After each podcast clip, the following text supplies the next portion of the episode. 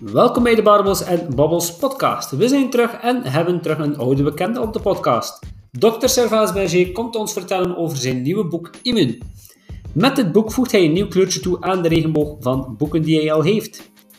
We hebben een gesprek over de werking van virussen, effectiviteit van het vaccin, het kracht van het immuunsysteem en zoveel meer.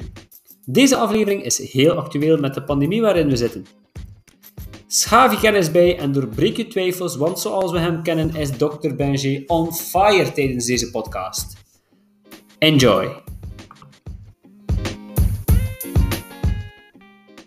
Welkom bij de Barbels en Babbels podcast. We zijn terug met een nieuwe aflevering en ik heb hier voor mij een uh, oude bekende. Hij uh, is een van de meest beluisterde podcasts van ons onze Barbels en Babbels bestaan geweest. Hij heeft in onze vorige podcast heel veel mensen geïnspireerd om te gaan, hoe moet ik het zeggen, gaan, in, gaan experimenteren met vasten en dergelijke. Dus ik heb heel veel de, de podcast doorverwezen naar verschillende mensen. Waren, veel verschillende mensen waren ook enthousiast als ik vertelde dat hij zou terugkeren. En hij zit hier dan terug voor mij. Dag Servaas. Dag Jeffrey, goedemiddag. Goedemiddag. Te zien wanneer dat de mensen uh, luisteren, natuurlijk. De mensen zullen hem in de voormiddag uh, normaal gezien uh. Maar wanneer dat ze luisteren, dat, dat is helemaal naar, naar hun toe. Goed, de laatste keer dat we hier zaten, was het om te spreken over jouw boek 16.8 met het fasting. Ondertussen heb je een nieuw boek uit. Dat boek noemt Immuun. En eerst en vooral, ik moet het vragen, dat is mijn eerste vraag dat ik u ga stellen. Heeft corona een invloed gehad op het schrijven van dat boek? Uh, ja, eigenlijk wel. Uh, want uh, dat was niet gepland. Ja. Maar het was eigenlijk de, de, de, mensen van de uitgeverij die zeiden van... zou je niet iets doen rond immuniteit? en ik zeg van ja, laat ons, laat ons een webinar doen. En dan hebben we eerst een webinar gedaan. En daar heb ik eigenlijk heel veel positieve reacties op gekregen.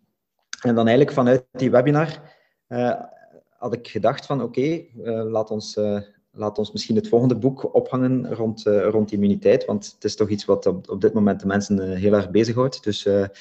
En dan heb ik eigenlijk ja, mijn, mijn boodschap langs het immuunsysteem proberen, proberen vertellen. Hè. Dus wat ik eigenlijk altijd doe, is, is, is, is, proberen de mensen te tonen wat, wat we zelf kunnen doen. Ja.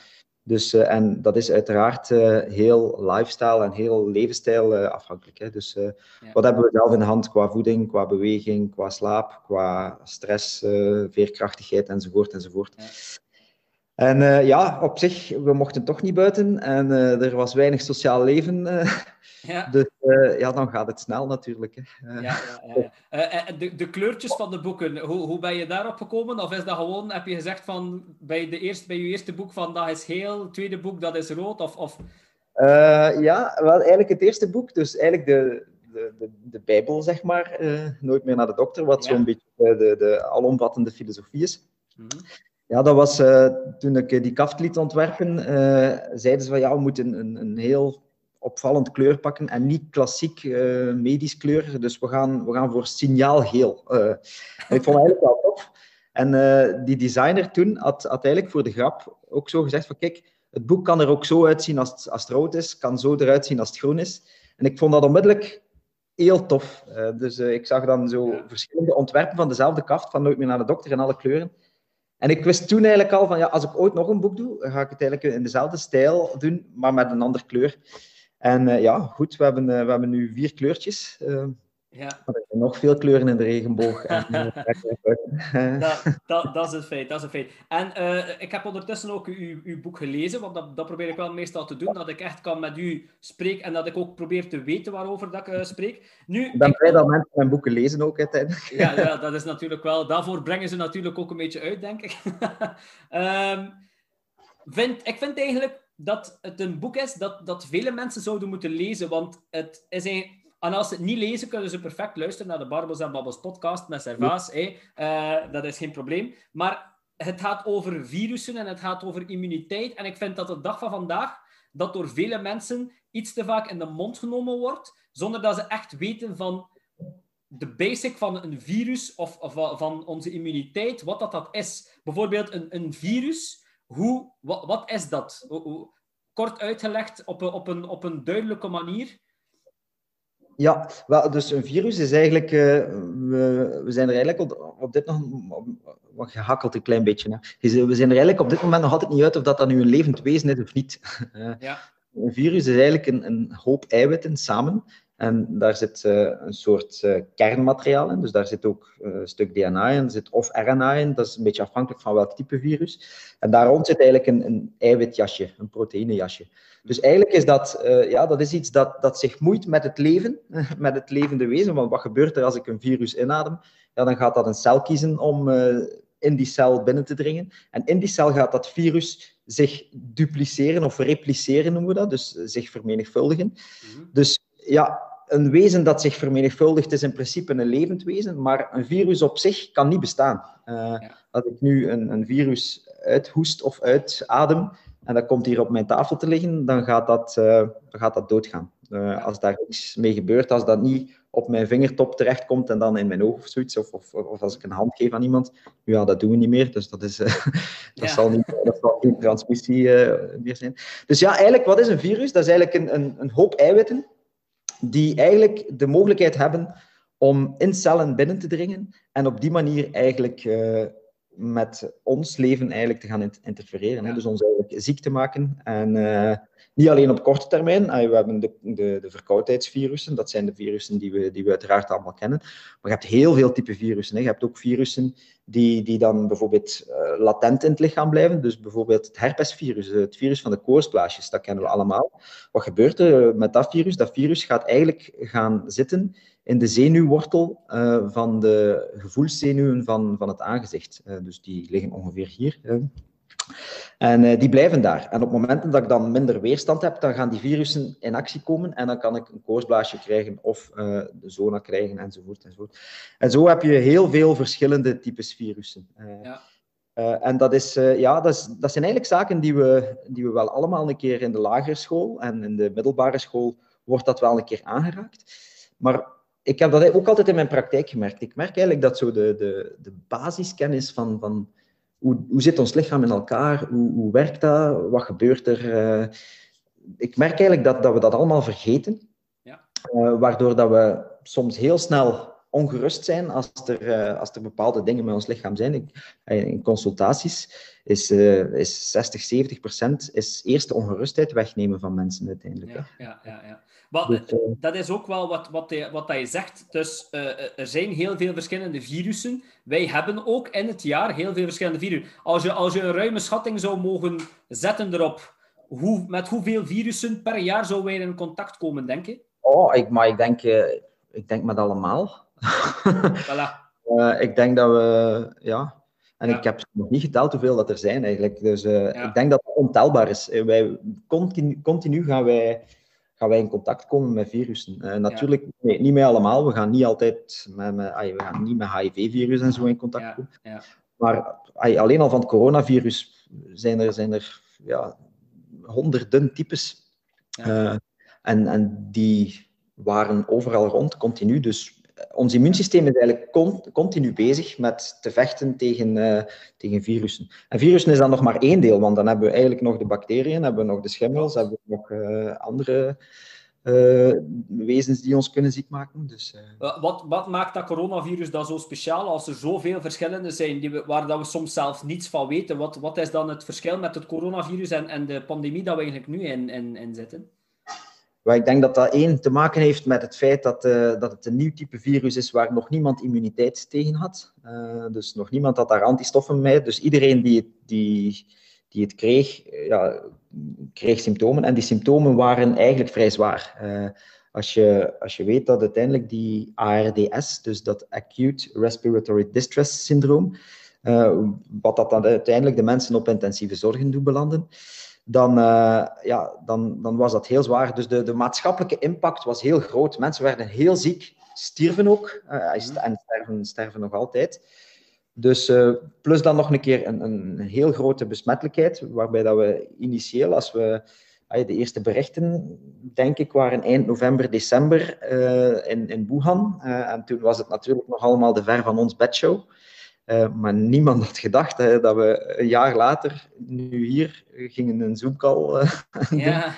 uh, en konden meer geven, dat we geen, geen restaurantbezoeken meer konden doen, dat, dat het leven eigenlijk ging stilvallen. Hè. dus... Um, ja, wat was de vraag eigenlijk? wat dat het verschil was met het, met het coronavirus en de andere virus. Maar ik denk dat je daar redelijk op aangehaald hebt. Ehm, eh, dus uh, dus op, op, op dat vlak. Na natuurlijk, ik heb wel het gevoel dat nu redelijk die, die, die angst die er dan was en die, uh, die, die berichten die er dan waren, dat dat nu er geleidelijk aan begint eh, kan dat zijn dat een virus, de impact van het virus in het begin heel hard is en dan vermindert na gelang? Maar ja, je gaat sowieso, uh, wat dat we sowieso hebben, nu hebben we, nu hebben we al heel veel mensen met, uh, met immuniteit. Hè. Uh, mm. De laatste percentages die ik gelezen heb, ik denk dat er rond de 15% schommelde van mensen die al effectief antistoffen hebben. maar onderschat niet, ik ken een paar collega's en vrienden die die in, in ziekenhuizen werken en op intensieve werken. Onderschat niet dat het. Ze tonen misschien niet meer de, de, de beelden van uh, de zware IZ-patiënten op, uh, op de televisie en in de media. Mm -hmm. Maar ze zijn er nog hoor. dus we mogen niet onderschatten dat het, dat het eigenlijk nodig is wat dat we nu aan het doen zijn. Ja, ja, ja. ja. als, als, we dan, als we dan eens terug naar de, naar de wortel gaan en, en we nemen een, een virus. Dus dat komt ons lichaam binnen. Je hebt dat daar net al aangehaald. Dat kan op je vingertop liggen. Dat heeft natuurlijk zuurstof en dat heeft, dat heeft leven nodig. Maar eenmaal dat dat dan in ons, in ons systeem komt, hoe gaat dat dan te werk?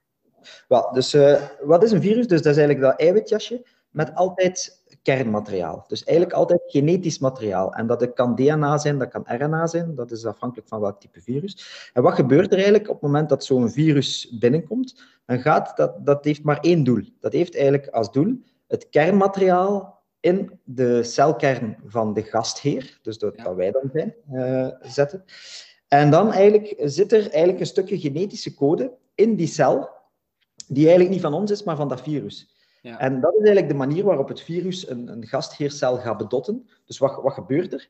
Uh, die cel ja, die, die gaat uiteraard blijven uh, eiwitten produceren, maar die leest dus ook dus de code uit van dat virus. Ja. En wat gebeurt er dan? Dan worden eigenlijk in die cel de eiwitten gemaakt die dienen om dat virus te maken. Dus één virusje gaat binnen, hup, dat stukje DNA of RNA wordt eigenlijk in de, in de kern geplaatst. Die cel begint te, blijft, blijft eiwitten fabriceren, dus die blijft eigenlijk uh, produceren. En op een bepaald moment zit die cel vol met componenten om dat virus te vormen. En ja, soms gebeurt het in de cel zelf dat uh, het virus dan gevormd wordt. Soms gaan de componenten naar buiten en gebeurt het uh, buiten dat het virus. Maar zo één cel ja, gaat dan eigenlijk duizenden uh, nieuwe virussen gaan maken. En ja, je kunt je wel voorstellen dat dat een vrij exponentieel proces is. Als er één cel besmet is, ja, dan, dan zijn er een paar uur later zijn er, honderden cellen besmet. En een paar dagen later, ja, dan lopen we te snotteren en te hoesten en weet ik veel wel allemaal. Uh, ja, ja, ja, ja, Dus uh, eigenlijk bedotten, bedotten die virussen ons door uh, onze, ons, ons geniaal systeem van DNA en het DNA dat dan eiwitten maakt. Want eiwitten zijn de basisfunctie van, van, van alle leven. Mm.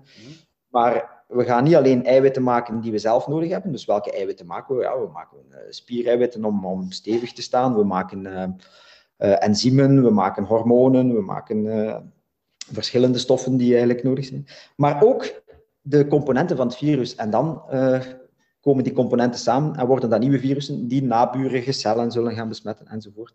En zo komen we eigenlijk in een, in een, ja, in ja. een systeem. En dan moet ons immuunsysteem eigenlijk zeggen, oei oei, dat virus dat hoort hier niet thuis. Dus dat moet hier weg, dat moet hier aangevallen worden. Ja, ja, ja, daar spreken we straks over dat immuunsysteem. Want dat is, eh, als ik aan het lezen was door uw boek, vond ik dat wel fascinerend hoe dat lichaam eigenlijk in elkaar zit. Uh, maar nu wil ik het ook eens nog even hebben over een andere soort immuniteit. En dat is het vaccin eigenlijk, die nu uh, gecreëerd mhm. is. En die op het moment dat wij nu aan het spreken zijn, de, eerste, de, eerste, ja, de eerste mensen heeft gevaccineerd. Ehm, hoe, hoe sta jij zelf tegenover dat vaccin?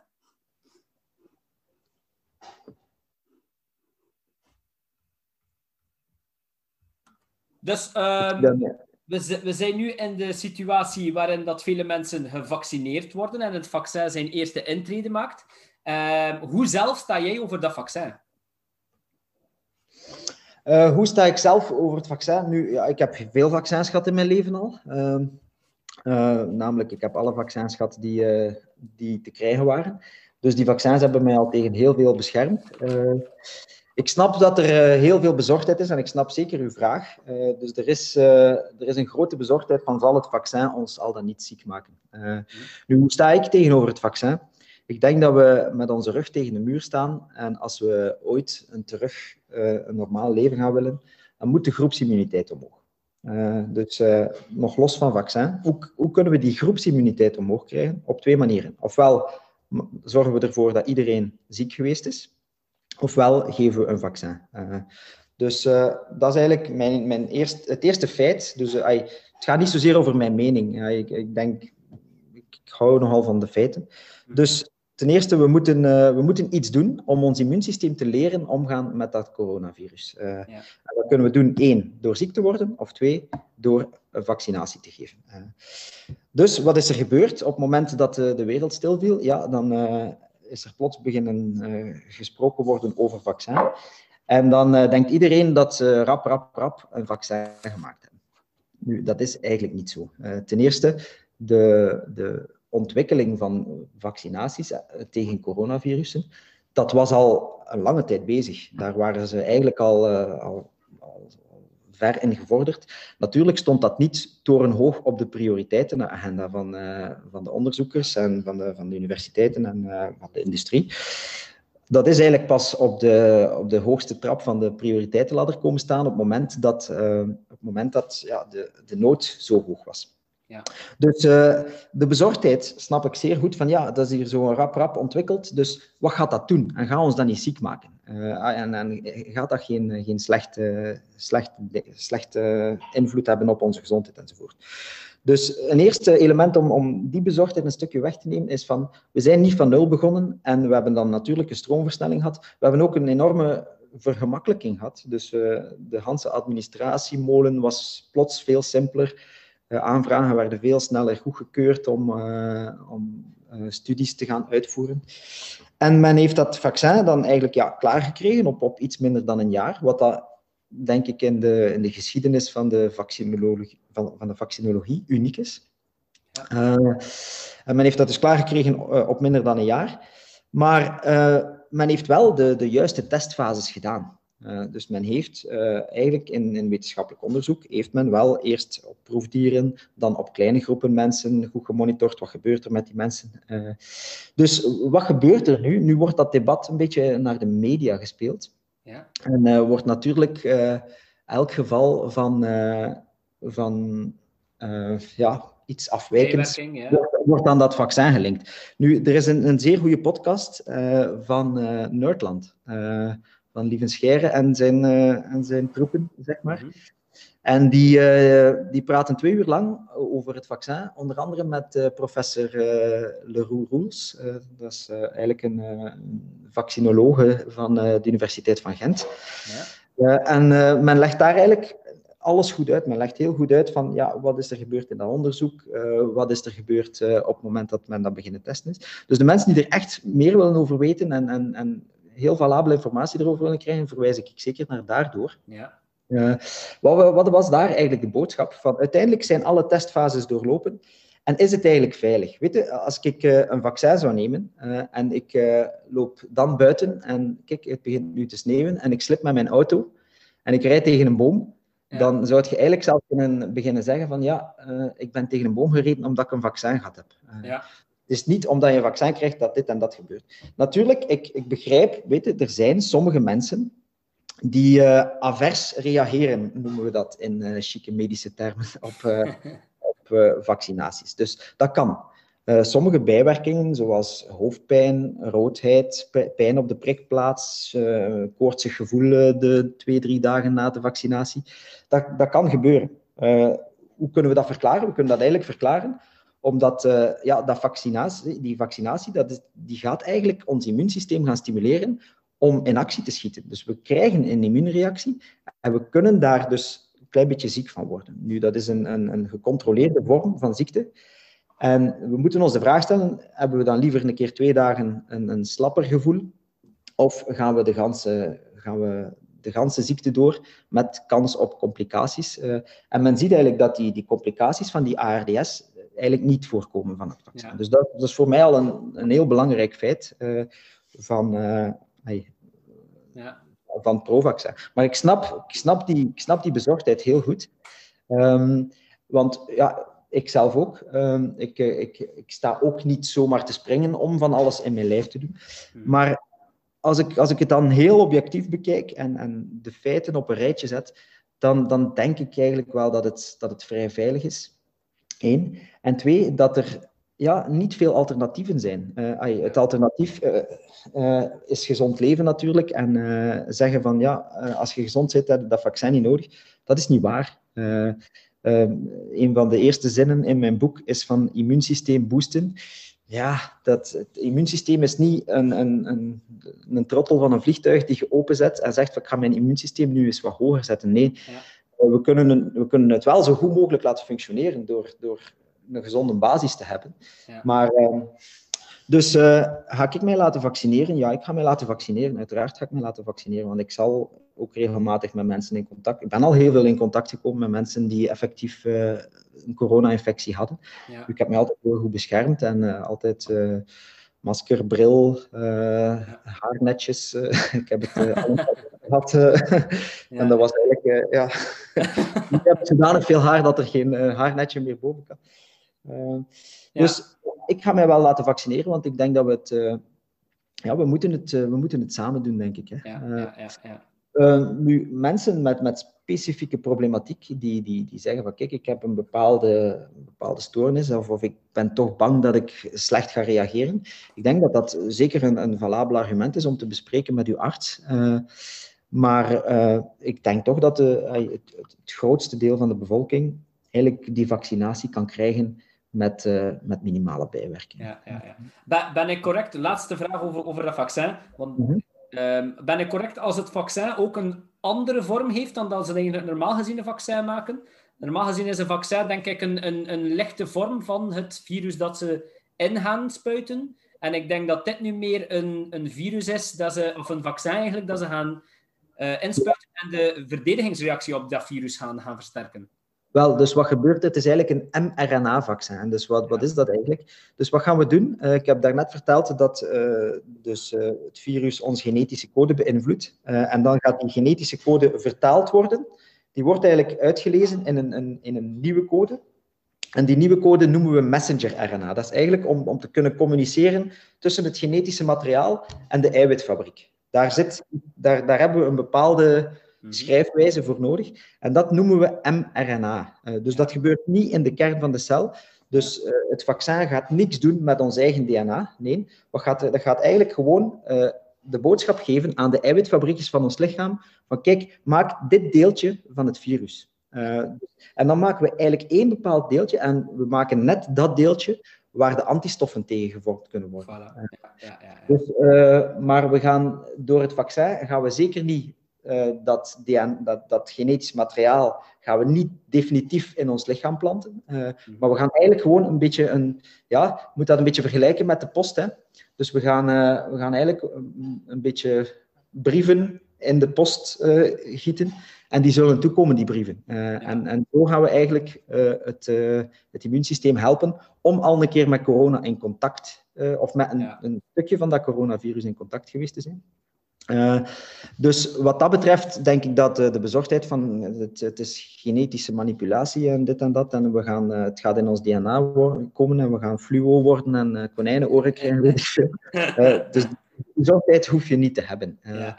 Ik zeg het, de grootste bijwerking die, die kan bestaan, uh, is eigenlijk een reactie op de additieven. Dus in een vaccin worden er heel veel uh, additieven gedaan. Daar worden uh, ja, bepaalde zouten, bepaalde chemische verbindingen. ik ga nu niet in detail treden, want ja, ik ben ook geen vaccinoloog, ik ben maar een simpele gezond verstanddokter. Dus ik ga zeker niet zeggen dat ik er alles van ken.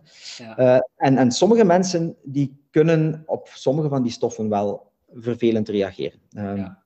Eh, de eerste reactie is, is uiteraard de anafylactische reactie, is dus eigenlijk de zware allergie. Uh, maar dat kan op elk vaccin. Uh, het is wettelijk verplicht als je als arts een vaccin toedient, om eigenlijk altijd reanimatiemedicatie bij te hebben. Uh, Als je dat niet doet, maak je eigenlijk een heel zware beroepsfout als arts. Uh, maar dat is al, dat is al 30, 40 jaar. Uh, dus dat, dat, is voor het vaccin van de mazelen zo, dat is voor het vaccin van tetanus zo. Ja. dus ja, soms, soms gebeurt het dus dat er, dat er een, een zware bijwerking is. Ja. Maar ja, ik zeg, dat is niet eigen aan het coronavaccin. Ja, ja, ja. En ik, ik, in die zin denk ik wel dat we ook moeten beseffen dat de additieven die men gebruikt in, uh, in, de, in de pharma om vaccinaties te maken, dat die eigenlijk, gezien de dosis waarin ze, waarin ze zitten en gezien de, ja, gezien de, de, de, de soorten die ze gebruiken, ja, ik denk als ik, uh, als ik straks uh, mijn afwas doe en ik was mijn glas af met Dreft, en ik droog dat dan af met de handdoek en ik drink dan morgen uit hetzelfde glas wat water en daar zit nog een zeeprest. Dan denk ik eigenlijk dat de toxische dosis van, van, van toxische stoffen eigenlijk veel groter is dan van een vaccinatie. Dat klopt, dat klopt. Dus we moeten dat eigenlijk een klein beetje in perspectief zien. Uh, nogmaals, ik, ik, snap het heel goed dat daar een grote bezorgdheid rond is. En ik ben daar eigenlijk blij om. Uh, want dat wil zeggen dat we ons toch bewuster worden van alles. Maar dan moeten we eigenlijk dezelfde hetsen beginnen creëren uh, rond alle kuisproducten, rond alle uh, rond alle plastic waar, waar ons, uh, onze voeding soms in verpakt zit. Uh, we, we, weten bijvoorbeeld dat het kastiketje, kastiketje van, een, van een warenhuis of weet ik veel wat, ja, ja, ja. vroeger bevatte dat heel veel BPA, dus bisfenolen eigenlijk. en eigenlijk, dat, is, dat wordt opgenomen door de huid. Dus eigenlijk al het, het simpel vastnemen van, van een kastiketje geeft u ook al een toxische lood. Als je dan ziet dat er mensen zijn die dat in hun mond steken, uh, gaat die toxische lood nog veel. Dus we kunnen die discussie eigenlijk over. over ja. moet maar een keer rondkijken en we kunnen onmiddellijk 3000 voorwerpen vinden waar dat we die discussie kunnen Tuurlijk. over. Ja. Of course. Dus, ik, ik, werk, ik werk ook in een fitness, dus ik denk dat ik wel ook werk in een, in een broedplaats van uh, bacteriën. Uh, maar ik denk ook wel, en dat komen we eigenlijk een beetje in een segue in, in ons volgende deel, dat hoe mhm. meer je je blootstelt aan die uh, dingen, hoe sterker je systeem daar ook gaat op reageren. En dan heb ik het over je immuunsysteem, want dat is voor mij het, het meest belangrijke van dit gesprek. Het, eh, het, coronavirus en het vaccin, dat komt allemaal wel goed. Maar ik vond ook de boodschap in uw boek dat daar het belangrijkste was. We hebben, je, je brengt daar wel wat corona aan, maar als je eigenlijk een, een sterker immuunsysteem hebt, uh, zal eigenlijk dat virus toch wel minder kans maken. Het kan altijd, hè. het kan altijd, want ik, ik, ik krijg ook soms de, de en, en dat is dan natuurlijk weer de media die dat wat uitspeelt, de, de meest sportieve, sterke mensen die plots toch getroffen worden door corona en toch in, in het ziekenhuis belanden. Maar um, ons immuunsysteem, als we dat eventjes gaan, gaan, gaan inboxen, hoe gaat dat te werk eenmaal dat eigenlijk een virus binnenkomt? Want dat is eigenlijk onze defense tegen een virus op de eerste lijn.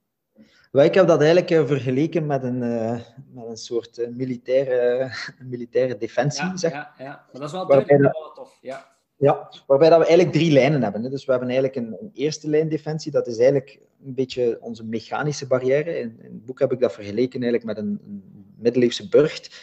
Uh, dus middeleeuwse burchten die waren in de tijd verstevigd met een slotgracht, uh, met een woud er rond en dan nog een keer hoge, hoge wallen.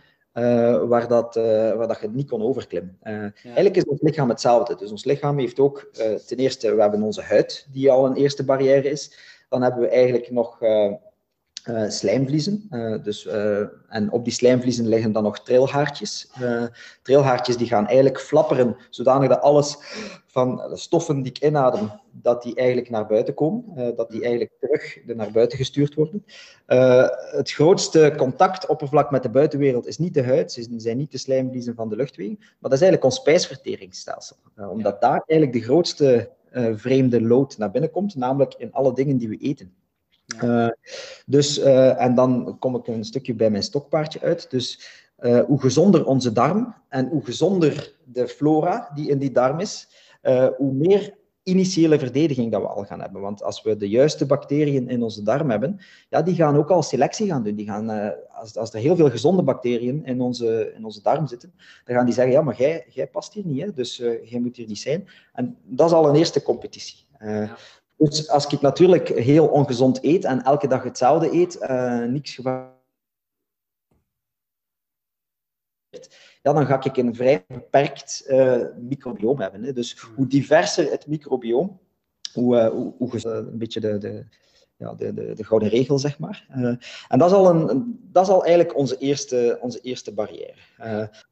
trouwens, er liggen rond die slijmvliezen en rond die eerste barrière liggen er ook heel veel zones van uh, verhoogde immuunactiviteit. De keelamandelen, om een voorbeeld te nemen. Uh, de keelamandelen die kennen we allemaal. Hè. Als we vroeger op kamp geweest waren en we hadden niet geslapen en dan kwamen we terug en dan de dag daarna hadden we een keelontsteking of hadden we... Uh, dat is iets dat heel vaak voorkomt.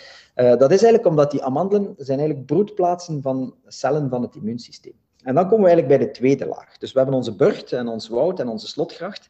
En uh, op de muren van die burcht staan er natuurlijk scherpschutters. Staan er verkenners eigenlijk die zeggen van als er iemand uh, probeert toch die de slotgracht over te steken, uh, ja, dan schieten ze, ja. schieten ze die eigenlijk af. Dus dat is eigenlijk een ganse groep cellen die we eigenlijk met een geleerd woord de fagocyten noemen. En dat komt van het Griekse fagijn, eten, en cyten, cytos, cel. Dus die gaan eigenlijk rond waren in ons bloed. En die gaan eigenlijk alles gaan opeten wat er, uh, wat er niet hoort. Ja. En waarom doen ze dat? Ja, ze doen dat ten eerste om ons een stuk te verdedigen al. En ten tweede, dan gaan ze eigenlijk gaan zeggen van oké, okay, we hebben dat hier nu, nu opgegeten. Uh, en dan gaan ze eigenlijk gaan zeggen van wat is dat? En dan gaan ze eigenlijk het deeltje dat ons immuunsysteem zou kunnen kennen, gaan ze eigenlijk gaan presenteren. Dus enerzijds gaan die cellen zelf eten, dus de fagocyten. Hmm. Anderzijds hebben die ook de functie, en nu leggen we het een beetje kort en simpel natuurlijk. Het is in, in realiteit zijn er van elk soort uh, celtypes zijn er twintig. dus uh, ja, ja, ja, maar om het even simpel te houden. Um, uh, dus gaan die ook antigeen presenteren eigenlijk. En dat zijn eigenlijk de antigeen presenterende cellen. En aan wie gaan ze dat presenteren? Ze gaan dat eigenlijk gaan presenteren aan onze derde linie. En dat zijn dan eigenlijk de, de, de, de, de echte hoofdrolspelers zeg maar, van, van het immuunsysteem. En dat zijn eigenlijk de witte bloedcellen. Uh, en de witte bloedcellen uh, kunnen we in twee grote groepen onderverdelen. Enerzijds de B-lymfocyten en anderzijds de T-lymfocyten. En de B-lymfocyten, dat zijn eigenlijk gewoon de antistoffabrieken. Dus die krijgen een stukje gepresenteerd van die fagocyten. En die gaan zeggen, ah ja, maar dat kennen we, we hebben daar antilichamen tegen, uh, dus hop, hier, hop. En die beginnen die antistoffen en masse te produceren, ja. waardoor dat eigenlijk die, die virussen of de bacteriën die op dat moment aangeboden worden, geneutraliseerd worden. Uh, en dan hebben we de andere groep, de, de T-lymfocyten. En dat zijn eigenlijk ja, dat zijn de, de ridders van de burcht. Hè. Dus die gaan dan uh, massaal gaan uitrukken en uh, ja, de, de indringer vernietigen en ja, ja, kapot maken. Zo, zo, heel... zo wordt ja, zo wordt eigenlijk een virus ge, geneutraliseerd in ons lichaam. En dat gebeurt op een dagelijks, wekelijks? Heb je dat één keer in de maand? Of, of hoe, hoeveel? Uh, ik denk dat dat uh, een continu proces is. Ik denk, moest, je, moest je de activiteit van de T-lymfocyten monitoren, dat dat, uh, moet dat een beetje vergelijken. Heb je ooit die, die tekenfilmpjes gezien van het menselijk lichaam? wel, eigenlijk... ik, ik, keek alleen maar naar Samson en Hert en uh, ja. Ida in de boomhut en uh, ik schreef af eigenlijk. ja, dat was in de jaren tachtig, toen dat ik nog beneden de tien jaar was, was er, was er zo'n reeks op televisie, Het Menselijk Lichaam. En dat was eigenlijk met zo'n een, een centraal, ja, daar, daar zat, was zo'n centrale en er was zo'n ja, zo een, een, wezen met een lange baard. Uh, ja. En die coördineerden alles. Dus eigenlijk, ja, die, die T-cellen, die B-cellen, dat is continu in beweging. Dat is, ja, als ik uw bloed prik en we kijken op de bloeduitslag, dan zien we eigenlijk bij witte bloedcellen zien we vaak dat er uh, tot 10.000 per microliter kunnen. Uh, ja, kunnen. Ja, ja, dus, uh, dus dat is heel veel en dat is continu in, in beweging. Ja, ja. Het, le het leuke aan, aan het boek Immuun vond ik ook dat je dan de, de opdeling gaat maken en dat je dan vier grote um, hoofdstukken gaat eigenlijk, of vier grote pijlers gaat gaan aanhalen. En je hebt er al eentje van aangehaald en ik vind dat ook wel, denk ik, de belangrijkste. En dat is, dat is voeding. Um, dat zal waarschijnlijk wel het grootste effect hebben op het immuunsysteem. Maar niet alleen op het immuunsysteem, eigenlijk. Hè. Een gezonde levensstijl is, denk ik, voor mij makkelijk 70, 80 procent voeding. Uh, pas op, slaap, slaap, is ook belangrijk, beweging is belangrijk. Ja. Maar met voeding kunnen we zoveel verschil maken. Uh, waarom? Omdat dat net de groot, uh, het grootste blootstelling is naar de buitenwereld toe. Hè. Ja, ja, ja. En ondertussen, dat, is een wetenschap die ook nooit meer gaat stoppen. Hè. Ondertussen kennen we, beginnen we dat microbioom te kennen. We weten al zo. Ik heb trouwens onlangs gehoord dat er, dat er verband is tussen welke bacteriën je in je, in je buik zitten hebt en hoe dat je gaat reageren op de vaccinatie. Dus dat, dat zijn ze ook al aan het onderzoeken. Dus ik zeg het, die, die, die gezondheid van de darm is, is ja, met stip uh, de eerste prioriteit. Hè. Als, als er iemand bij mij komt en, en vastzit in, in gezondheidsproblemen, dan heeft eigenlijk al de rest geen zin als we die voeding niet... Uh, en dat is een beetje mijn stokpaardje. Ik dram daar misschien soms een beetje op door uh, in, in, mijn boeken. En, maar that's the basics. weet je, als ik, als ik een marathon wil lopen, moet ik ook niet onmiddellijk beginnen 40 kilometer lopen. Nee, dan moet ik eerst bij wijze van spreken zorgen dat ik vier uur kan wandelen uh, aan, een, aan een stevig tempo. Uh, ja. Dus, uh, en eigenlijk met een gezonde levensstijl, voeding is, is, is, is echt die, die basis. Ben, ben ik correct als ik zeg dat dat nog maar de laatste tien jaar echt in, in de media en echt te boven is komen drijven? Want vroeger was er waarschijnlijk wel, er zullen altijd wel studies geweest zijn, maar er waren geen mensen zoals jij, of er waren geen mensen of podcasts natuurlijk. De, de informatie-inload ja. ons is natuurlijk ook wel groter, maar je hoort het microbioom, uh, de darmen. Maar het is, nu, het is natuurlijk iets wat we zelf in de hand hebben. Weet je? Er gaat ons niemand, uh, gaat ons niemand dingen in onze mond gaan steken. Uh, dus voeding, dat, daar, daar zijn we eigenlijk zelf verantwoordelijk voor, voor wat we in onze mond steken. Mm is dat de laatste tien jaar? Nee, want als je een van de, belang, een van de mooiste quotes van Hippocrates, dat was een arts in de tijd van de oude Grieken, die zei al van let food be thy medicine and medicine be thy food.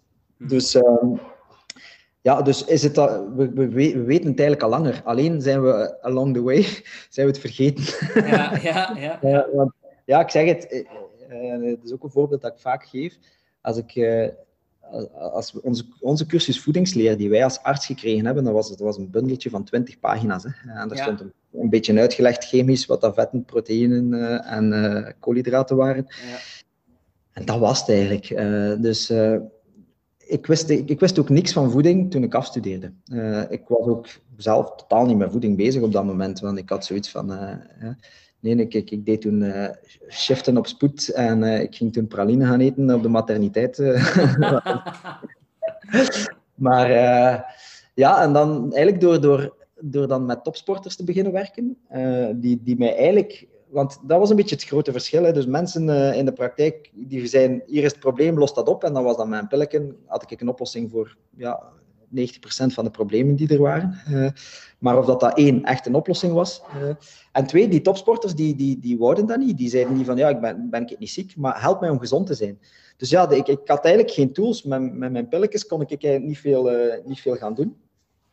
En uh, zo is eigenlijk mijn interesse ontstaan om, om, om eigenlijk naar die, naar die voeding, naar die, die trainingsleer, ja. uh, naar die lifestyle factoren te gaan kijken. Hè. Ja. Dus uh, ja, um, dat is...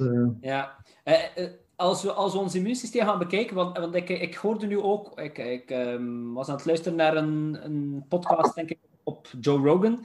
En daar hielden ze aan, of haalden ze aan, dat eigenlijk de um, het coronavirus minder impact heeft, bijvoorbeeld in India, doordat zij daar een andere eet. Dat kan, ja. En ze, ze, ze, gaan daar iets meer gaan eten met, met verschillende, zoals ik in uw boek gelezen heb, kurkuma en dergelijke. Ja. Uh, zit daar iets meer. Onze westerse eetstijl is daar niet zo op afgestemd. Is dat ook een reden, zou dat ook een reden kunnen zijn waarom dat wij... Ja. Wat... De, de, de, de, zaken die je noemt, zoals kurkuma en, en inderdaad die, die, die Aziatische zaken, die bevatten heel veel zaken die eigenlijk anti-inflammatoire zijn. Uh, Dus eigenlijk uh, ontstekingsremmend gaan, uh, gaan werken. en wat is onze voeding? En onze bewerkte en industrieel geproduceerde voeding is eigenlijk net het omgekeerde. Het is heel pro-inflammatoire. Dus gaat eigenlijk ontsteking gaan bevorderen. Ja. Dus hoe meer ontsteking in ons lichaam, hoe meer dat dat immuunsysteem ook eigenlijk bezig is met, met dingen waar dat eigenlijk niet moet mee bezig zijn. Ja. Eh, dus, uh, en, en, is dat de reden waarom dat we ons immuunsysteem ook op een of andere manier gaan, gaan verkloten? Ja, wel, je gaat het, je gaat het in, een, in een staat van overdrive zetten natuurlijk. Hè. Uh, dus, en, en, en dan komen we eigenlijk een beetje bij het verhaal van de, bijvoorbeeld van de leaky gut. Wat, wat is een leaky gut? Dat is eigenlijk de darmcellen die open komen te liggen, waardoor dat contactoppervlak nog groter wordt, waardoor dat als ik iets eet, het onmiddellijk in mijn bloedbaan terechtkomt en mijn immuunsysteem uh, en de ontsteking er onmiddellijk op komt. Als dat lichaam in een staat van chronisch verhoogde ontsteking is, ja, dan heb ik veel meer kans op allerlei soorten aandoeningen. Hart- en vaatziekten zijn gerelateerd met chronische ontsteking. Uh, diabetes is daarmee gerelateerd. Alzheimer, dementie is daarmee gerelateerd. Dus eigenlijk uh, alle welvaartsaandoeningen en alle chronische aandoeningen, immuniteit, auto-immuniteitsaandoeningen, die kunnen ook allemaal getriggerd worden door een, een, een, ontsteking die eigenlijk te hoog is. En dat is eigenlijk een, een je, kunt, je kunt dat weten bij jezelf. Dus als je de volgende keer bij je arts gaat om je bloed te trekken, uh, een heel interessante parameter om een keer te laten checken is de HSCRP. HSCRP is eigenlijk een eiwit. Dat is eigenlijk een eiwit dat in het bloed zit. Uh, en uh, we kunnen dat nu heel gevoelig gaan bepalen, high sensitive. Uh, daarvoor staat die HS. dus wat kunnen we doen? We kunnen eigenlijk gaan weten van hoe ontstoken is dat lichaam. En dan zie je inderdaad bij mensen met heel veel chronische aandoeningen dat die HSCRP vrij hoog is, en soms boven de 5 staat. En zie je eigenlijk bij mensen die, die heel gezond zijn, dat die, dat die vrij laag is.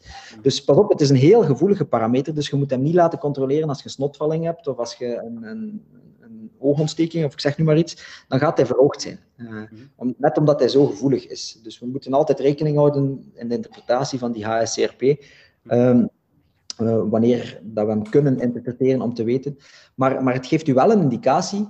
En, en ja, ik ben nu 40 jaar, uh, maar ik, ik, wil die, ik wil die echt zo laag mogelijk. Als, als ik nu een HSCRP zou hebben die, die tussen de 2 en de 3 is, dan ga ik niet content zijn. Dan ga ik zoiets zeggen, maar ja, maar ja, uh, dat is veel te veel om op mijn veertigste al met die mate van ontsteking te gaan zitten. Ja. Dus, en, en dan, ja, dat is ook een beetje mijn, mijn zoveelste stokpaardje, is natuurlijk. Meten is weten. Hè. Dus uh, eigenlijk, we, we zo, van onze auto weten we het allemaal. We weten hoeveel dat de olie staat, we weten hoeveel dat de bandenspanning is, en we krijgen meldingen en flikkerlichtjes als we iets moeten doen. En van ons lichaam zijn we daar precies gerust in. Terwijl een auto, ja, als die kapot is, in het slechtste geval, kunnen we, kunnen we altijd een nieuwe kopen. Uh, ja. Maar bij ons lichaam kunnen we dat niet. We, kunnen, ay, we krijgen dat ene keer en we moeten daar 80, 90, 100, hopelijk nog langer uh, ja. mee doen. Dus ik denk dat dat een, een, asset is die we, die we heel, heel goed moeten soigneren. Hè. Ja, ja, ja. ja.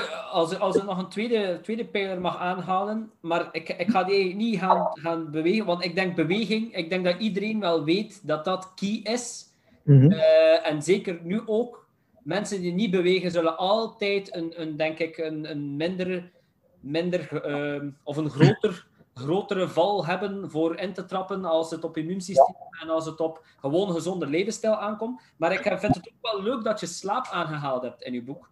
Ja. Uh, omdat dat iets is wat vele mensen nog weinig van weten en nog weinig van bewust zijn, dat het eigenlijk ook wel een grote impact heeft op ons lichaam. Absoluut, zeker en vast. Ja. Ja. ja, slaap is, uh, is om heel veel redenen belangrijk. Hè. Ik ben uh, uh, op mijn shortlist van te schrijven boeken, ja. staat zeker nog een boek dat helemaal rond slaap zal, zal gaan. Het is een onderwerp dat ook meer en meer aan belang begint te winnen, denk ik. Um, het is maar, en het is zo onderschat. En ook daar, het is ook weer onderschat vanuit de maatschappelijke druk eigenlijk zelfs. Uh, weet je, het, als je zegt van, want eigenlijk, bijvoorbeeld, ik, ik, ik weet voor mezelf, als ik, als ik acht uur slaap, dan ben ik, ik duizend keer productiever, duizenden keer, maar ik ga ook eerlijk zijn, ja, ik kom daar niet aan, aan acht uur slaap. terwijl ik ja, dat eigenlijk wel heel graag zou doen. Maar ja, uh, er wordt van mij verwacht dat ik om acht uur s morgens daar ben en dat ik uh, om acht uur s'avonds nog een keer daar. Nu in coronatijd nu niet zo. Uh, ja. Even al die meldingen weer afzetten.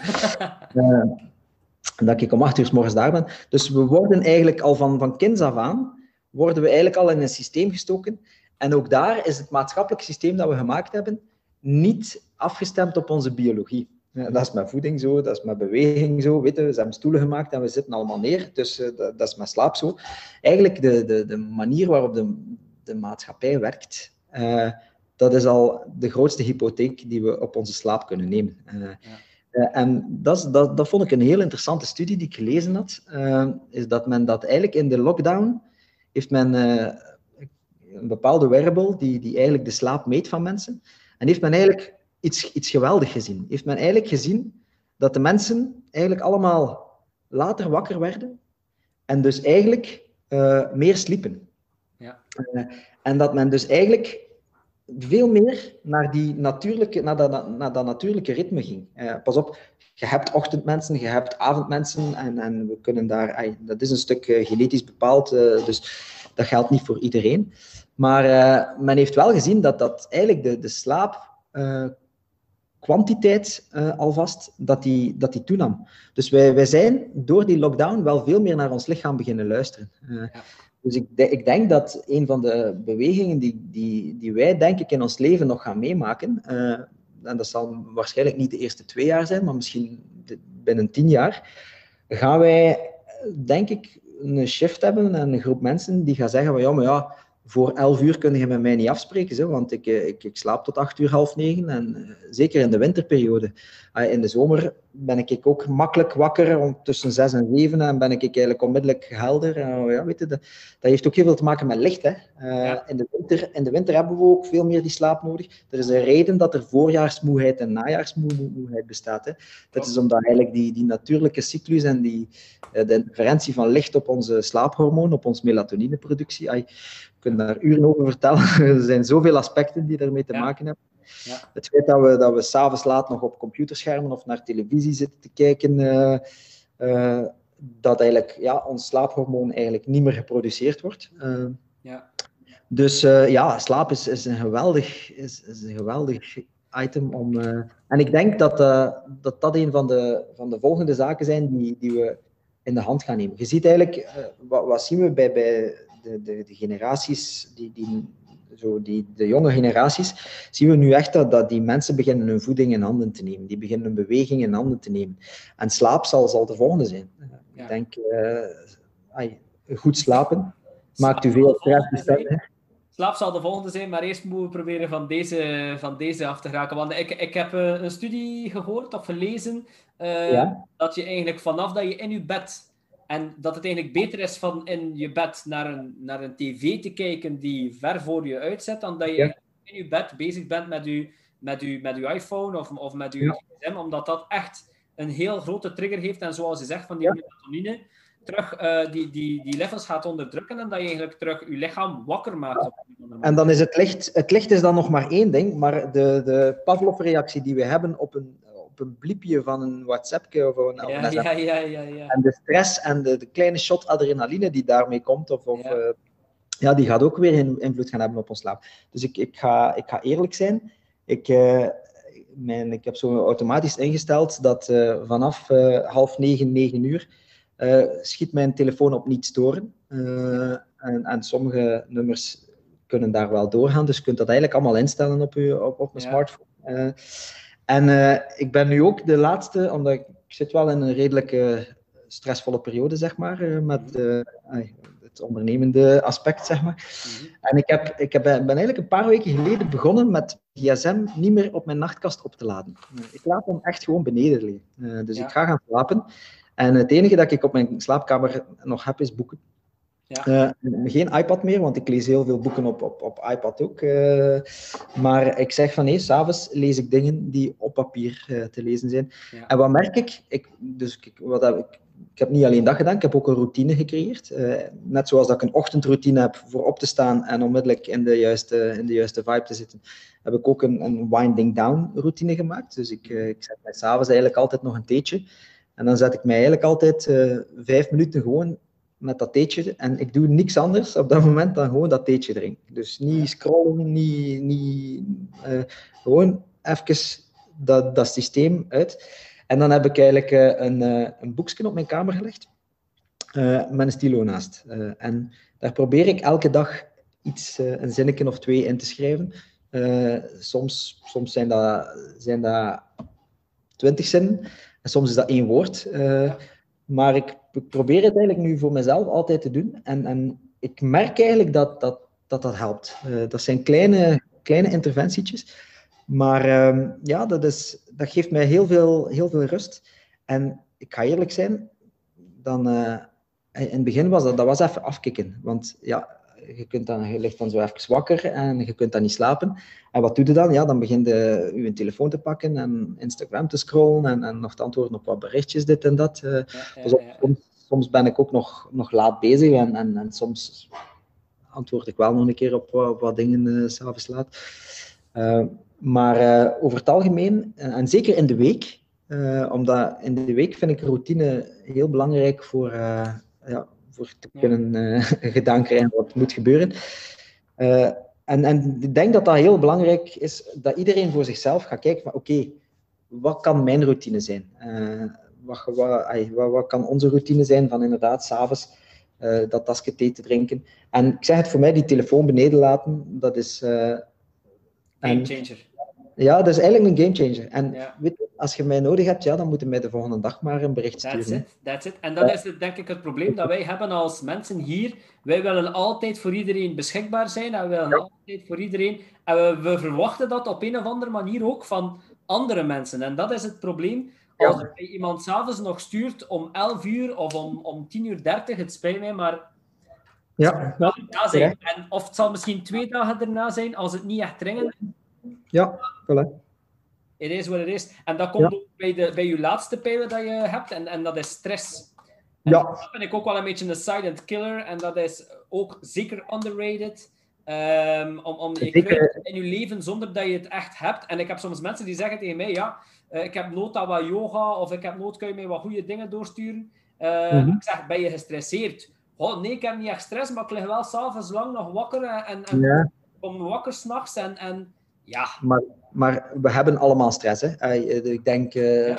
stress is, is ons leven binnengeslopen en we hebben het niet door. Maar ik zei, ik, ik zei het net, hè, moest je, dus ja, kijk, mijn, mijn gsm stond hier ook aan. En ik hoorde dat bliepje en, en moesten weten wat er in ons lichaam gebeurt als we ja. zo'n krijgen, uh, hormonaal. Ja. Dat, is, dat is immens. Nu, het is weekend, dus dat gebeurt in het weekend niet, niet zo heel vaak, die bliepjes. Ja. Maar uh, in de week, uh, ja, dan een telefoon hier, een, een, een bliepje daar, dan vijf, 15 e-mails die nog binnenkomen, dit en dat. En, en wij worden eigenlijk continu continu uit, uit onze focus gehaald. Uh, dus stress, stress is, is ons leven binnengeslopen. En waarom heb ik die in, in, in het anti-immuunsysteem gekoppeld? Dat is eigenlijk het stresshormoon, cortisol. Uh, dat is een, een enorme immuunonderdrukker. Ja. Dus uh, als, je, als je een auto-immuunaandoening hebt, en uh, je gaat naar de dokter en we weten niet goed wat het is, en, uh, maar het is het immuunsysteem. Wat geven we dan als medicament? Dat geven we cortisone. Dat is eigenlijk gewoon stresshormoon. En waarom doen we dat? Dan leggen we dat immuunsysteem eigenlijk gewoon plat. Ja. Dus iemand die in een staat van chronische stress is, die gaat een verhoogde cortisol hebben. Dus dat immuunsysteem gaat daaronder lijden. En dat is dan eigenlijk de, ja, een, een, een tweede hormonale balans uh, die, die, die verstoord is. melatonine op vlak van slaap. En op vlak van stress, uh, die cortisol eigenlijk. Hè.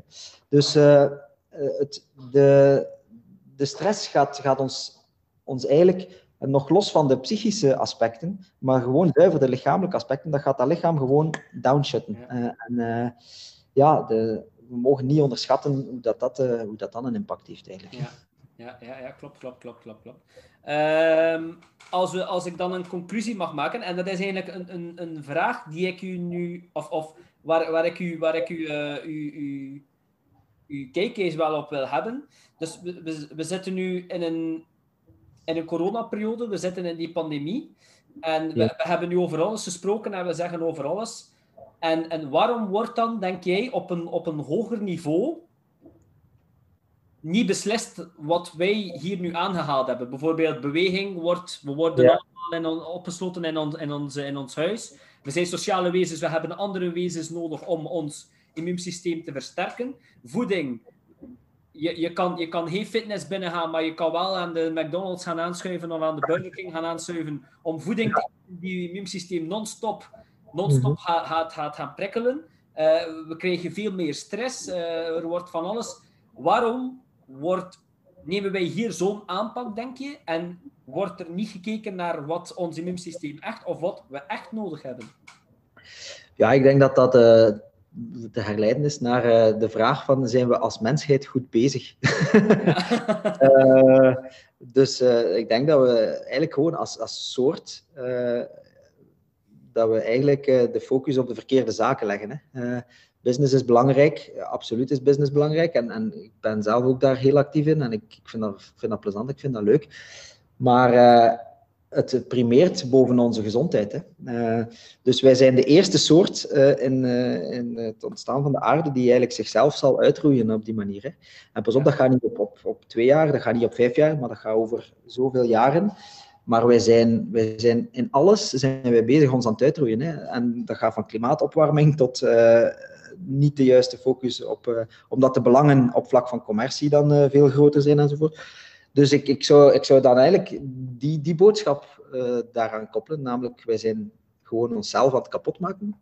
Ja en doen, ja, dan kun je eigenlijk uh, wachten totdat uh, de overheid een systeem opstelt dat er enkel gezonde McDonald's uh, te vinden zijn en gezonde voeding te vinden is.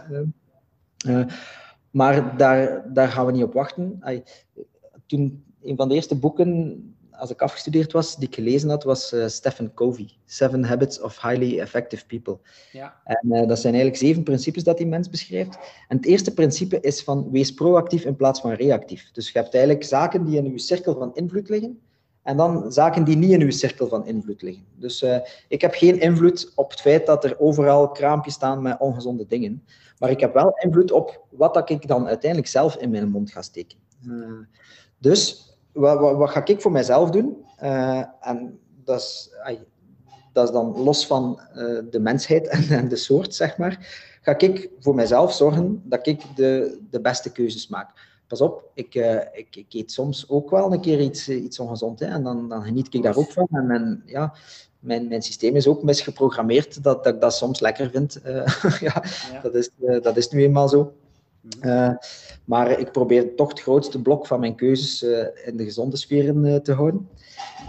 dus dat is, maar, maar dat moet ik zelf doen. Dat moet ik eigenlijk zelf doen. En sommige mensen voelen daar het belang van ik, ik, voel het, ik voel het belang eigenlijk vooral omdat ik het verschil voel. Als ik kijk naar mezelf tien jaar geleden, hoe op automatische piloot en, en hoe ja, ongezond en hoe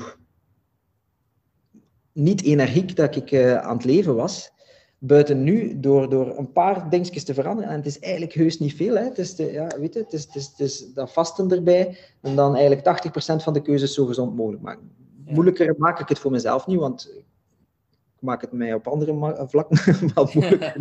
uh, dus, uh, en, en, en die twee kleine dingen zorgen ervoor dat, dat ik een leven kan leiden dat eigenlijk veel, veel plezanter is en veel energieker en ik krijg veel meer gedaan. En dus, uh, dus ja, we kunnen wij schieten op de overheid en, en we kunnen wij daar commentaar en kritiek op geven. Maar wat gaat, wat gaat ons dat verder brengen? Ik denk dat, weet je, iedereen moet vegen voor zijn eigen deurtje. Of hoe, hoe is het spreekwoord? Uh, dus, en... maar maar ik, vind, ik vind het curieus dat er niemand is daar op het hoog niveau. Want je verwacht toch in die politiek dat er daar mensen zijn. Ja, maar dat is omdat er geen belangen... Het, het, het, er is, er is, belangen er is, gaan naar geld. Het, er is te weinig maatschappelijk belang, denken we denken we, om mensen gezond te houden. Ja. er is een heel groot maatschappelijk belang, want uh, alle gezondheidszorgsystemen overal ter wereld zijn zo failliet als dat ze maar kunnen. Uh, ja. Dus er is een heel groot belang om mensen gezond te houden. Maar het is, uh, ja, het is op dit moment in, in de, ja, in de massaconceptie of in de massawaarneming is het eigenlijk nog niet belangrijk genoeg. ja. Maar ja, dan, dan moeten we gaan kijken naar ons eigen. Dus initieel heb ik zoiets van, ik, ik doe het voor mijn eigen. En mijn tweede, mijn tweede is eigenlijk dat ik voor mezelf als levensmissie gekozen heb om eigenlijk die, die voor de hand liggende zaken, die, die, die te maken hebben met lifestyle, waar dat ik mijn expertise van arts kan opleggen, ik ga op alle mogelijke manieren die boodschap blijven verpakken en uh, de wereld insturen. Ja. Uh, ik uh, doe dat nu via boeken en podcasts. Ik hoop dat snel terug te kunnen doen op uh, avonden spreken. En, uh, ja. Ik, ja. denk dat, ik denk dat dat wel super belangrijk is dat, we, dat de mensen zelf het, het, het, het gaan opzoeken, zoals je zelf zegt, van mm-hmm. we, moeten, we moeten een boek gaan halen en we moeten, want er is gewoon te weinig inspiratie. Voor een, een ander voorbeeld, ik ga gisteren naar de winkel, ik sta daar in de winkel, dus je moet daar non-stop je masker aan hebben. Maar langs ja. de andere kant mag je wel alle kleren uh, passen die andere mensen voor je aangehaald hebben en, en Hey, de, de logica zit soms echt gewoon, zit soms echt gewoon uh, ja. Als, als ja. gezondheidscoaches is er daar een heel, heel, heel sterke frustratie. Ja. Maar voelen we ons een beetje machteloos omdat we niet ja, we hebben, kunnen wij wel op straat komen, maar... we zijn niet machteloos. We zijn, ik snap het machteloosheidsgevoel, maar eigenlijk moeten we, moeten we ervan uitgaan dat we niet machteloos zijn. Uh, weet het feit dat wij hier die, die podcast hier zitten te doen, ja. Is een uiting van dat we niet machteloos zijn. Want jij, hebt, jij hebt de mensen die rond u zitten, uh, die je wilt informeren. Uh, ik heb mensen die rond mij zitten die ik wil informeren. Dus, en dat is stap één. Ja. Dat is stap één. Weet je, en we hebben in alles hebben we hebben we mensen nodig die, ja, die, die vroeg op de barricade gaan staan. En, en dat, dat zal wel komen. Weet je, als, we, als we kijken naar, naar, naar roken bijvoorbeeld. Als ik in mijn kindertijd bij, bij mijn grootouders of bij mensen op bezoek ging, ja, dan was daar door de rook snijden hè, dat we moesten doen. ik herinner me dat nog op, op, op zondag voormiddag. Dan was dat tussen de sigaren en de pijpen en weet ik veel wat allemaal door. dat, dat, kun je, dat kun je eigenlijk op dit moment 30, 40 jaar, ja, 40 jaar later, uh, kun je niet meer voorstellen. Hè? Uh, ja, maar er is wel 30, 40 jaar over gegaan. Hè? Uh, dus, en, en dat is met kleine dingetjes gedaan. Dat met de prijs van het pakje sigaretten dat omhoog gegaan is, dan mocht je niet meer op restaurant roken. Dan moesten de rokers altijd in een, in een soort buspotje gaan staan, weet ik veel wat. Dus dat is eigenlijk... maar dat is, dat, is, dat is 30 jaar, hè. En met voeding hetzelfde gebeuren. misschien moeten we afspreken uh, in 2040 om nog een keer een podcast te doen. en, en een keer kijken van, van, hoe dat de maatschappij gaat veranderd zijn. En het gaat veranderd zijn. Ze. En, en gezonde voeding gaat nog prominenter aanwezig zijn. Maar het gaat super traag. Hè. Uh, het gaat, uh... ik, vind, ik vind dat het nu... Het is nu al veranderd. Want als ik mijn ouders hun levensstijl zie en als mijn ouders hun idealen zien... Mm. Bij de idealen die wij nu hebben dan is dat, dan is dat nog anders. En ik, ik, ik snap het wel, maar het is gewoon ook het een beetje... Ja, heb, hebt, ja, hebt, hebt uh, het gevoel dat je te weinig mensen kan, kan, kan bereiken, uh, omdat we het niet fysiek kunnen doen, heb ik soms het gevoel. Dat klinkt misschien heel ingewikkeld, maar ja. Ja, dus... Um, ja, maar ik zou zeggen, moet, je, moet dat, je moet dat blijven doen. Uh, en, en ook als, als, als dokter en gezondheidscoach, wij zitten heel vaak in situaties waarin dat we één op één werken. Uh, en is dat, uh, is, dat de beste, is dat de beste methode? Dat is een heel waardevolle methode, omdat eigenlijk coaching één op één life-changing kan zijn. nu, ik heb voor mijzelf daar ook al, al, heel veel over nagedacht en, en ik doe eigenlijk nu op dit moment geen actieve consultaties. Mm omdat ik zoiets heb van, als ik, als ik een boek schrijf en de tijd daarin steek, kan ik inderdaad meer mensen bereiken. En ik vind het zelf ook leuk om te doen en krijg er energie van. Eh, dus, uh, maar ja, weet dat een, een, een dus we hebben eigenlijk, weet je, op individueel niveau zijn er al heel veel minds gechanged. Uh, maar als we dat op collectief niveau willen doen uh, en, en, de mensen collectief willen wakker maken, ja, dan, dan gaat daar een generatie over gaan. Uh, en weet je, de volgende generatie, het, gaat, het gaat zo snel. Wij, wij, we, gaan, we gaan het al niet meer snappen waarschijnlijk. Hè. Dan, dan zijn wij de oude knarren hè, binnen, binnen 20 jaar. nu, nu heb jij, want we zijn weer over tijd. Ik kan altijd uren met u babbelen, dat is altijd daar. Uh, nu, nu heb jij ook een, een game changer um, een beetje ontwikkeld, vind ik zelf. Uh, mm -hmm. En dat is Emma. Dat is nu uw secretaresse of uh, de, de naam van uw ik weet niet. Emma, Emma, leg eens uit Emma, of wat Emma eigenlijk is. de officiële naam is eigenlijk Emma Health. Uh, ja, dus, Emma Health, voilà. Emma, Emma Health, uh, dat is ook de website, emma.health. Ja, um, dat is eigenlijk uh, ontstaan in 2016, toen ik ehm, eigenlijk Jelle tegengekomen ben. Jelle is ondertussen een goede vriend. En wij hebben... Ehm, ja, wij, wij zijn elkaar heel toevallig tegengekomen binnen heel toepasselijk. De setting van een sportkeuring, dus heel preventief. Uh, preventief ja. En we zijn beginnen babbelen en uh, eigenlijk Jelle zijn passie lag in technologie en in data en mijn passie lag eigenlijk in sport en lifestyle. En we hebben eigenlijk die twee samengegooid en gezegd van een beetje naar analogie met het dashboard van een auto, van we moeten de mensen helpen om inzicht in hun lichaam te krijgen. Ja. En dus ja, we hebben nu een, onze, onze versie klaar, dat we, dat we eigenlijk een, een, dashboard aan het maken zijn.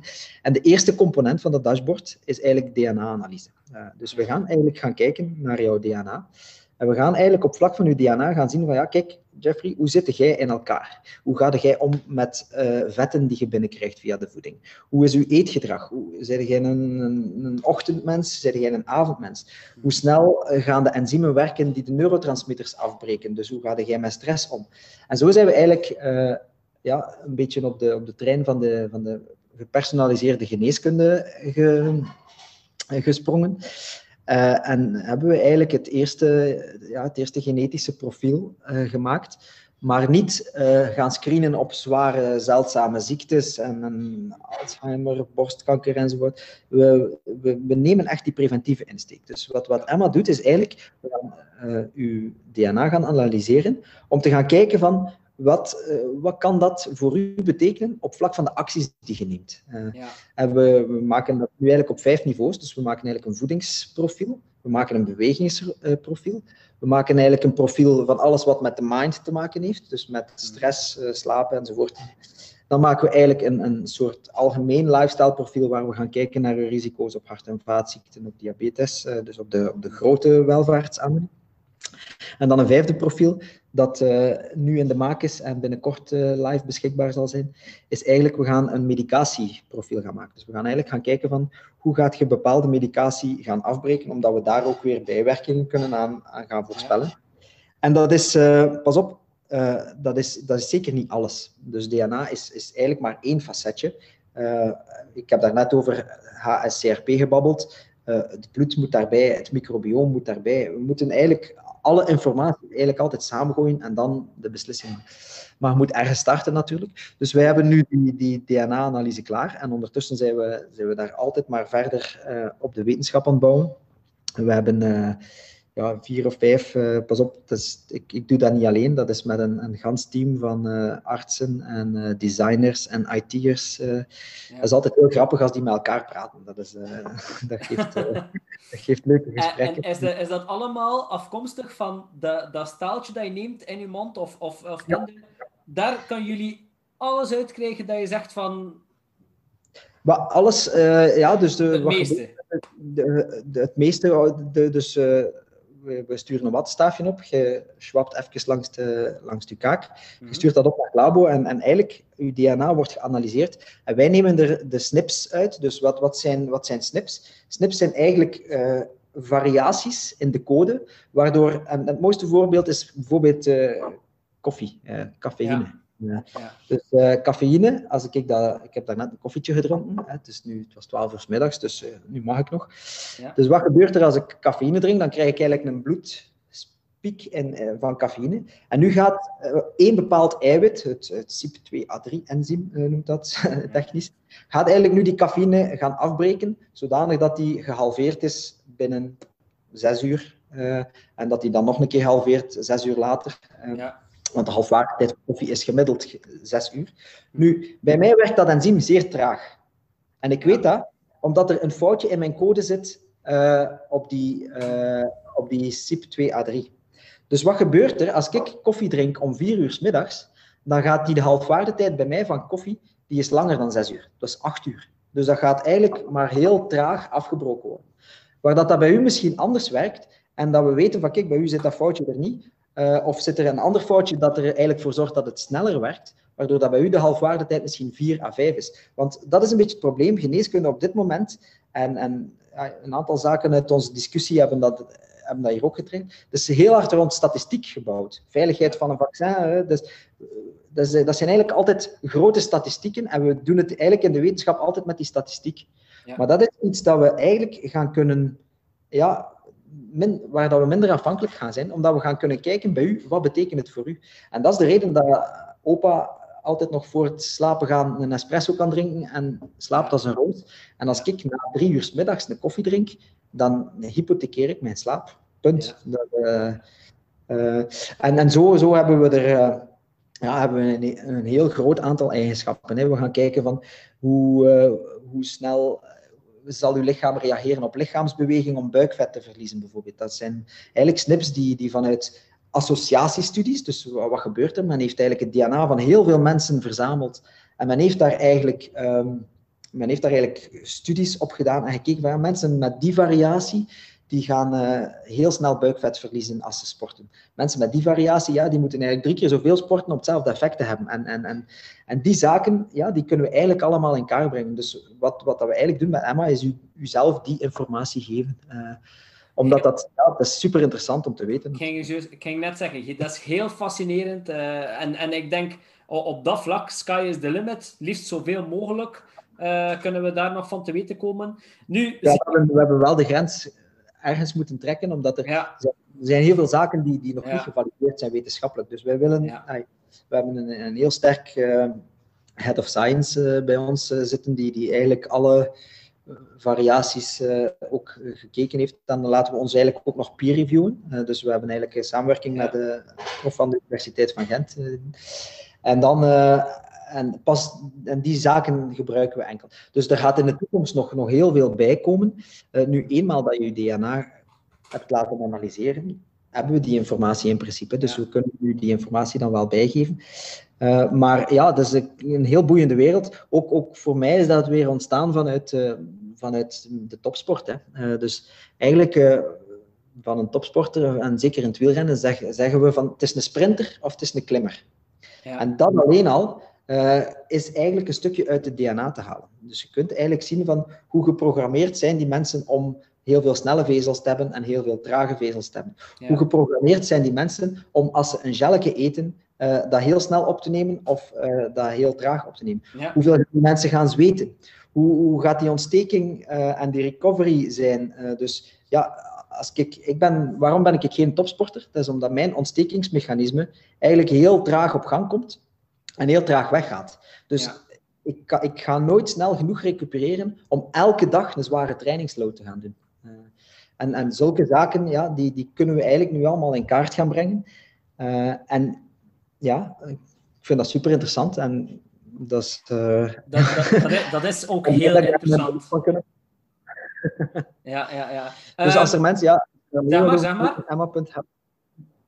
Ja, als je daar meer wilt over weten, emma.health, uh, daar kun je dat op dit moment... Uh, voilà, voilà, voilà, voilà. Daar kun je alles terugvinden. Um, ik heb nog één vraag voor jou, om af te sluiten. Um, wat is jouw goede voornemen, of wat zijn jouw goede voornemens voor 2021, Servaas? Voor 2021? Um, ehm, Niet te veel, Nee, uh, ik, heb, ik heb er maar één eigenlijk. Uh, ik ben... Ja ik ben eigenlijk een, uh, een cursus aan het volgen. Uh, namelijk, uh, en dat gaat over strategische interventiecoaching. Mm -hmm. En dat, is een, dat is geweldig interessant. dat is hoe kun je ervoor zorgen dat je eigenlijk de, de ten eerste doe je dat een stuk voor jezelf. Want door die, cursus, door, die, door die strategische interventies en door zelf te gaan nadenken en jezelf te gaan altijd in die positieve mindset te steken, gaat eigenlijk de beste versie van jezelf worden. Mhm. En als je dan de beste versie van jezelf wordt, dan kun je andere mensen helpen. En eigenlijk is dat misschien iets, iets algemeen, dat, dat misschien voor, voor dokters en misschien zelfs voor alle gezondheidsprofessionals kan gelden. Van kijk, als je, als je mensen wilt helpen, uh, zorg dan dat je zelf ook de beste versie bent. Uh, en uh, ik, ehm, ja, ik ben enorm gefascineerd door door de mind power en door de mind performance en focus en, en ja, door, door heel productief te zijn. Ik, ik neem heel veel hooi op mijn vork uh, en soms beklaag ik mij dat. En toch blijf ik het doen. Waarom? Omdat ik het graag doe en omdat mijn, mijn, mijn drijfveer is. Maar ja, ik heb dan eh, een jaar of drie geleden in mijn leven een, een redelijke redelijke klap gehad van uh, ja, een echtscheiding. En dan gezegd van, ja, oké, wat is nu eigenlijk de zin van het leven? ja. uh, dan begin ik de vraag te stellen. En, en op die manier ben ik dan eigenlijk ja, heel dicht bij mezelf gekomen en, en echt gekozen voor de dingen te doen die mij heel veel energie geven. Ik zeg die, die vorm van coaching uh, is, is voor mij de volgende stap. Wat ik nu doe in, in, in mijn boeken is, is eigenlijk ja, ik geef de informatie en ik probeer dat te doen op een manier die leuk is. Ik probeer dat te doen op een manier die mensen snappen. Uh, dus niet te veel technische termen. Soms kunnen we niet anders, maar uh, heel, heel bevattelijk. Maar eigenlijk zou ik, zou eh, een soort... Ja, inspiratie is, is laag 1. maar dan eigenlijk mensen aanzetten tot, tot, tot, tot actie is dan eigenlijk laag 2. En, en daar denk ik dat die cursus mij gaat helpen. En dus, pas op, het is een vrij intensief, uh, een vrij intensief verhaal. Het is elke donderdagavond. Ja. Dat we, en dat is nu ook gelukkig allemaal online. En dan nog een paar uh, dikke cursusboeken uh, erbij. Ja. Maar ik vind het super interessant. dus, ja. En ja, ik heb nog een tweede voornemen. Tel eens. Ik heb mij ingeschreven in de Rock du Maroc. ah, oké, oké, oké. Ja, ja, ja. Van 10 tot 18 januari, um, oktober ga ik uh, 666 kilometer door de woestijn en de canyons van Marokko fietsen. Alsjeblieft. Ben je daar aan het trainen? Ik ben daarvoor aan het trainen, ja. ja. Ik heb vanmorgen al een uurtje op mijn rollen gezeten. Voilà. Uh, schitterend, En kijk, ik zie nu dat het sneeuwt en morgen staat er uh, een uh, laag, laag intensiteitsduurritje op het programma. En ik kijk er naar, eigenlijk, kijk er naar uit om dat in de sneeuw te doen. Dat gaat ja, zijn. Goed, voor de mensen die jou nog niet uh, weten waar ze jou kunnen terugvinden, waar kunnen ze jou terugvinden, Servaas? Ah, uh, dat was een van mijn andere voornemens. Binnenkort heb ik uh, een website. Oh. En ze kunnen me terugvinden op... de exacte domeinnaam weet ik nog niet, maar het zal waarschijnlijk servaasbenji.be of dokterservaas.be uh, zijn. Maar ja. op Instagram, hè, uh, ik denk dat dat het makkelijkst is. Uh, servaasbingen. ja. Of het Emma Held of ja. Klopt. Klopt. Dat, dat, wil ik jou, dat wil ik jou nog bedanken voor uw gesprek. ik ga u niet langer bezighouden. Ik zie dat we al een uurtje en een half bezig geweest zijn over, over gezondheid. Het is altijd fascinerend en, en we kunnen blijven babbelen daarover. het is ook leuk om te horen nu in het laatste deeltje hoe jij jezelf hoe, hoe je ook nog niet vindt van jezelf dat je alles weet en hoe je jezelf altijd wil proberen te blijven uitvinden. Ik vind dat altijd fascinerend. Een van de, een van de eerste dingen in die, in die coachingscursus was van uh, de, de zes universele menselijke waarden die mensen drijven. Uh, wat, zijn, was, wat zijn uw belangrijkste drie? Uh, en dat was een Hans assessment dat ik dan eigenlijk gedaan heb. En groei is daar voor mij een van de belangrijkste. Dus ik doe heel veel zaken die ik ga doen en waar dat ik ja op ga zeggen, ga ik eigenlijk doen in functie van groei. Uh, ja. En eh, waarom worden we soms ongelukkig? Dat is omdat we eigenlijk acties doen in ons leven die tegen onze kernwaarden ingaan. Uh, ja. Dan moeten u eerst bewust worden van die kernwaarden en als je dan eigenlijk gewoon zegt van oké, wat moet ik daar nu op zeggen? Uh, als dat niet bij uw kernwaarden past, dan zeg je gewoon nee tegen die mensen, met alle respect. Uh, dus, en, en zulke dingen, uh, ja. Daar, uh, Top. Dus, schitterend, schitterend. bij deze wens ik jou nog een prettige middag. En mm -hmm. we horen elkaar zeker wel nog terug. Ik kijk uit naar uw volgende kleurtjes van boeken die je ons zal ja. schaffen. en we horen elkaar wel nog. Dankjewel. Top. Jeffrey, jij bedankt.